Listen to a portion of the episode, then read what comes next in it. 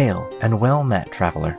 Welcome to Threat Dice, a podcast about tabletop role-playing games, storytelling, and the vagaries of the dice. I'm your host, Kylan Wiggin. I'm one-third of the team at TumbleDie Games, a young company developing a new hybrid storytelling R P G called Trove. We believe in the power of story, and the goal of Trove is to empower both players and game masters to level up the action, drama, and believability in their tabletop games. You can find out more at w w w dot tumble die dot com, or follow us on Facebook, Twitter, at TumbleDie, or Instagram.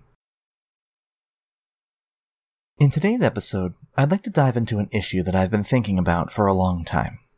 It's come up at almost every table I've ever run or played at. I'm by no means the first person to raise this issue. I've seen the discussion before, though it's been long enough that I don't remember exactly where. You may have gotten a clue from the title of this episode. The truth is that there's a problem with charisma, and to a lesser extent intelligence and wisdom, to speak in the common tongue of tabletop R P G land. And it's one that I think goes unrecognized in a lot of places. Let's dig in, shall we? I think it would be entirely uncontroversial for me to state that the whole core concept of a tabletop role-playing game is to play a role. That is, to inhabit, temporarily of course, the persona of someone who is very different from our real-life self.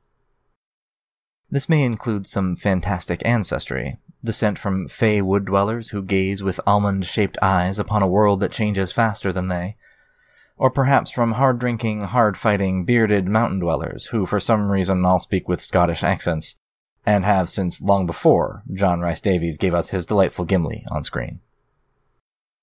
It may include crossing gender lines for those who have the courage. In many cases, it involves inhabiting a role of someone much stronger than our pasty, screen-addicted selves.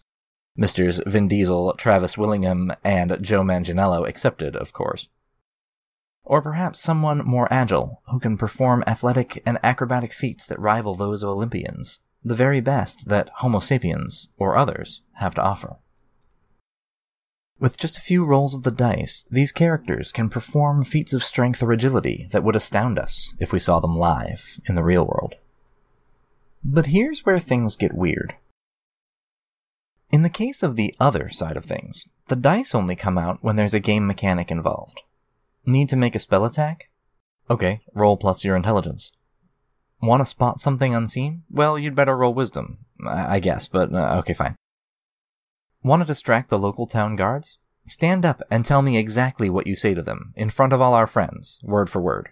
And it better be impressive, because otherwise, I'm not even going to let you roll. Ever encountered this at your table? I bet you have. Or, you may have encountered the opposite. One of the players at the table, so far playing a taciturn fighter who dumped charisma, suddenly stands up and gives an eloquent and rousing speech. No dice are rolled, and suddenly the entire town is on his side, because his player is well-spoken. It's a subtle problem in a lot of ways. At a lot of tables, it just seems to pass by unnoticed. A strong storytelling G M, of course, wants his players invested in the game and the story. So if they suddenly start showing a real interest by speaking in character, the G M is, whether consciously or unconsciously, inclined to reward them for it. In the other direction, a player who is less likely to speak in character is somehow considered to be not role-playing as well, and so they are encouraged to speak in their character's voice and on a funny and usually stereotypical accent in order to role-play better. Funny accents and voices aren't the sum definition of role-playing, though. In fact, they're only a small part of it, which has somehow over the years gotten blown way out of proportion. When we allow this thing to happen at our tables, we're actually harming role-play. Because not only are less charismatic players now mechanically disadvantaged should they try to play a character with a high charisma score, but we render the numbers we so cherish utterly meaningless when all the player has to do is say something clever to bypass the game rules and get straight to what they want. Because there are so few rules in the common tongue about social interaction, check out our previous episode, Right Story, Right Game, for more on this topic. The value of players taking initiative on their own is much higher. You wouldn't ask a player to go lift a boulder to prove that his character can do it, but that is precisely what you are doing when you ask a player to convince you of their argument through their words alone. You are asking the player to provide the skill to their character. And as we've discussed, the whole point of a role-playing game is that the player and the character are very different entities. This has some things in common with accessibility issues. And it's one that isn't actually present in the rules of many R P Gs, just in their trappings and conventions. A socially awkward or shy player might come to your table, but they are likely to play a socially awkward or shy character. They don't want to get drawn into the charismatic roles because they know they're going to be put on the spot and expected to perform feats of charisma in front of others, and so they just won't do it. These trappings and assumptions actually discourage some players from taking on certain roles because they can't live up to the table's expectations of them. It limits role-playing for these players, keeps them from exploring different aspects of the game and certain kinds of lives, because they aren't like that in real life. A person not being able to roleplay something because they aren't like that in real life is pretty much the definition of insanity, right? This can happen with mental challenges, too. When it comes to puzzles, especially, these are often left up to the players to solve, because why would it be fun if you could just roll dice to solve them, right? Well, there's a problem with puzzles, too, and it's related. Why is it fun to roll dice and solve physical challenges, but not mental ones? We don't expect our players to actually break down the door to prove that their eighteen strength character can, but we do expect our player to solve the intricate rune puzzle we've concocted to prove that their eighteen intelligence character can. Hopefully the crux of the issue is becoming clear. We play R P Gs to get away from ourselves, to explore something new, to tell a story, and pretend to be something and someone that we're not. We roll dice to abstract away the fact that we can't do those things in real life. And yet when it comes to social interactions in-game, we expect everyone to be gregarious, talkative, happy, and apparently to have never experienced social anxiety. Personally, I love inhabiting characters' voices in real time. I love finding their voice and communicating with the other players using it, but I'm generally pretty self-confident and outgoing around other nerds, even if I am a major introvert. I don't mind looking silly, and I don't have much social anxiety. I love a chance to speak with the G M or a player in real time, having a discussion as other people, as though the characters were standing at the table in our places. It's easy to assume that our own experiences are universal. It would be easy for me to figure that everyone really wants to do what I do, and if they're not, they just don't quite feel comfortable enough. Maybe they need to be encouraged that it's okay, that this is a safe place, that if they just tried, maybe they would like it and enjoy it as much as I do.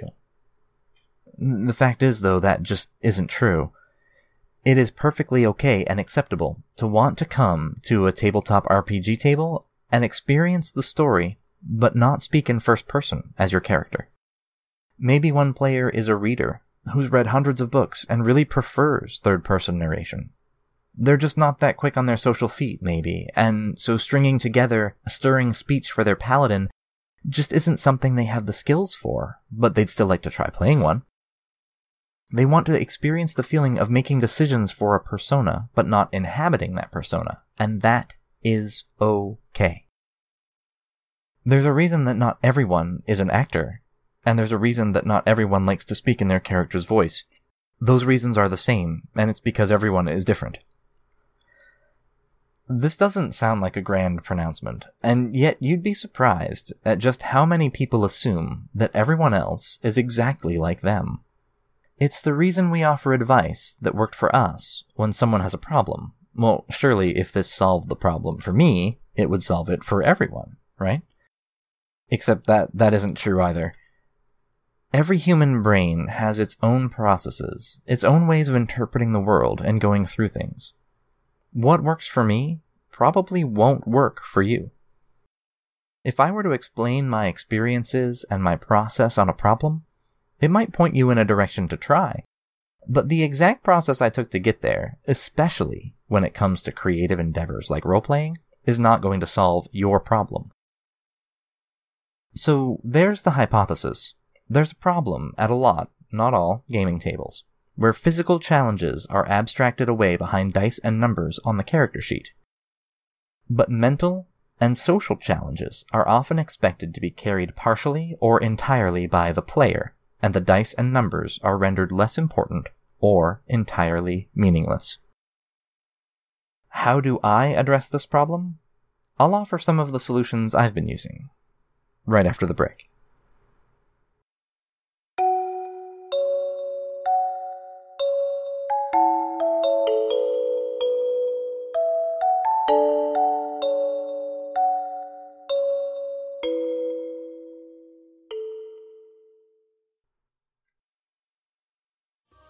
On July twenty-third, I will be appearing on the How I Nerd Twitch channel for a live R P G roundtable discussion, hosted by at Gamer Mom Luna on Twitter and the How I Nerd Network. I'm really excited to chat with everyone who will be on that night, and I hope that some of you out there might just tune in. The discussion starts at eight p.m. Eastern on Thursday, July twenty-third, at twitch.tv slash howinerd, and I hope we'll see you there.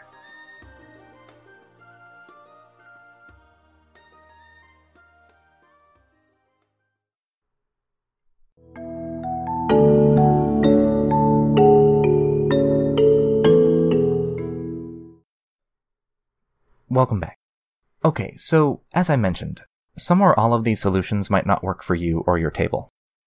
All I want to do here is outline my personal thinking on how we can tackle this issue, where, in some systems, we are ignoring up to half of a character's numeric values because we, consciously or unconsciously, place higher value on the character during the physical aspects of the story, and more on the player during the mental and social aspects, thereby implicitly limiting the types of roles that certain players can inhabit. Anyone can play a strong character, but only charismatic players can effectively play a charismatic character. With any luck, it'll point you, dear listener, in the direction of solutions for your own games and tables. In a way, this discussion ties more tightly than I had originally envisioned with the premise of our previous episode. I've spent basically this entire discussion in the language of D and D, because again, it's an easy shorthand. The problem we're talking about? I've primarily seen it at tables playing D and D, but then that's what I've spent most of my hours playing, or Pathfinder, but it's the same thing, guys. So that makes sense, right? This problem happens with D and D, I think, because of the same thing we talked about last week. D and D is a combat simulation, with some extra curtains hung on it. It doesn't do social interaction well.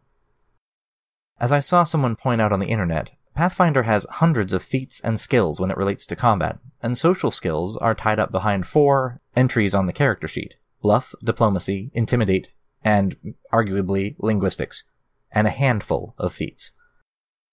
I don't care what anyone tells you, there are almost no interesting rules in D and D first, second, third, third and a half, fourth, or fifth editions, or Pathfinder first edition, that handle how to resolve social encounters or mental challenges. I haven't played Pathfinder second edition, so I can't speak to that one. So perhaps one painfully obvious solution to this problem is play a different game? Right, that's not going to work for everybody, though.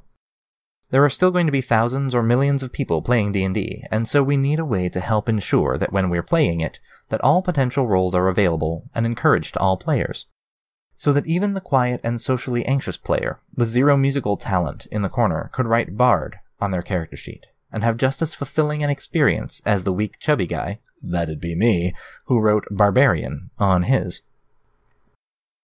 So the first thing I've been doing is to take a bit of the emphasis away from the players at the table and shift it toward the characters on their sheets.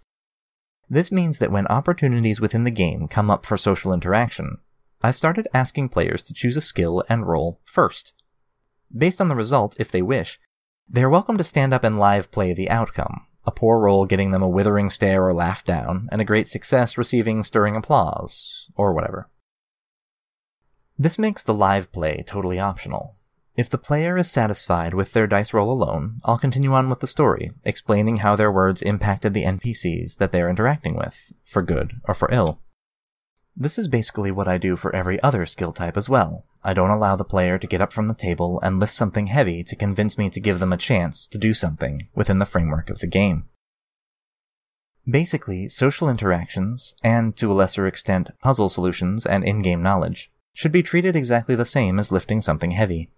The player should roll the appropriate skill or attribute check, and the result should be applied to the story, whether that's in a live, acted-out scene, or just the way you describe them pushing a heavy item out of the way. For puzzles, things are a little different. Some groups and tables really get into puzzle solving, some others don't. I think an easy way to split the difference between a D M who likes puzzles and players who may not as much is to allow skill and attribute checks, particularly intelligence, to give hints to the solution. You could set a few different hints, a basic one at D C ten, a better one at fifteen, an even better one at twenty, and a near solution at twenty-five. The real trick to this one is, I provide the hint or information directly to the player. I'll have the player roll the check in secret, and then, if they get the hint, deliver it to them quietly in an aside, or in a whisper if you're playing online. I let the player bring the hint back to the table, and, if the hint allowed them to solve the puzzle, they get to tell the other players the solution. That way, the player is thoroughly engaged, and gets the feeling of being the one to solve the puzzle, even if they got clued in by their character's skills and abilities. Because that's the goal, right? I want the player to get the experience of being someone else. I want them to get the feelings associated with knowing things they couldn't possibly know, impressing people they may not be able to in their mundane lives, and possessing and dispensing great wisdom, even if they don't have it themselves. To do that, I am trying to take the emphasis off of me, as the G M, always delivering every piece of information to the whole table, and empower the players to do it themselves. Let them be the brilliant ones, the wise ones, the charming ones, and also the strong and the quick and the hardy. Emphasize the character, because the player lives through them within the game, and to some extent, experiences what their character does. And of course, remember to find your own best solutions for this. But I really do suggest trying to find one, because I think that my games are better now that I've started doing these things. I hope that you find your own ways to empower your players, remove the barriers from roles in your games, and allow anyone to try on any hat they want to. Thanks so much for joining me today. Before we go, one quick thing. If you're enjoying Threat Dice, please leave us a review on your favorite podcast platform, or tweet us at TumbleDie. I'll read any reviews into the announcements on the next session. We'd love to hear from you. Until next time, may the road ever rise to meet you. Threat Dice is a production of TumbleDie Games, L L C. Our intro music is What Lies Beyond, the interludes are Clockwork, and the outro music is Storm, all by VinceVept. Check out his amazing work at youtube.com slash VinceVept, V I N D S V E P T. Additional music by Andrei Sitkov and Andy Ray. This episode was produced and recorded by me, Kylan Wiggin. Oh god, is the world ending? I have to research a paper on Bosnia for tomorrow, but if the world's ending, I'm not going to bother. You can find Threat Dice on Apple Podcasts, Google Podcasts, Stitcher, Spotify, or wherever you get your podcasts. Thanks for listening, and we'll see you next time.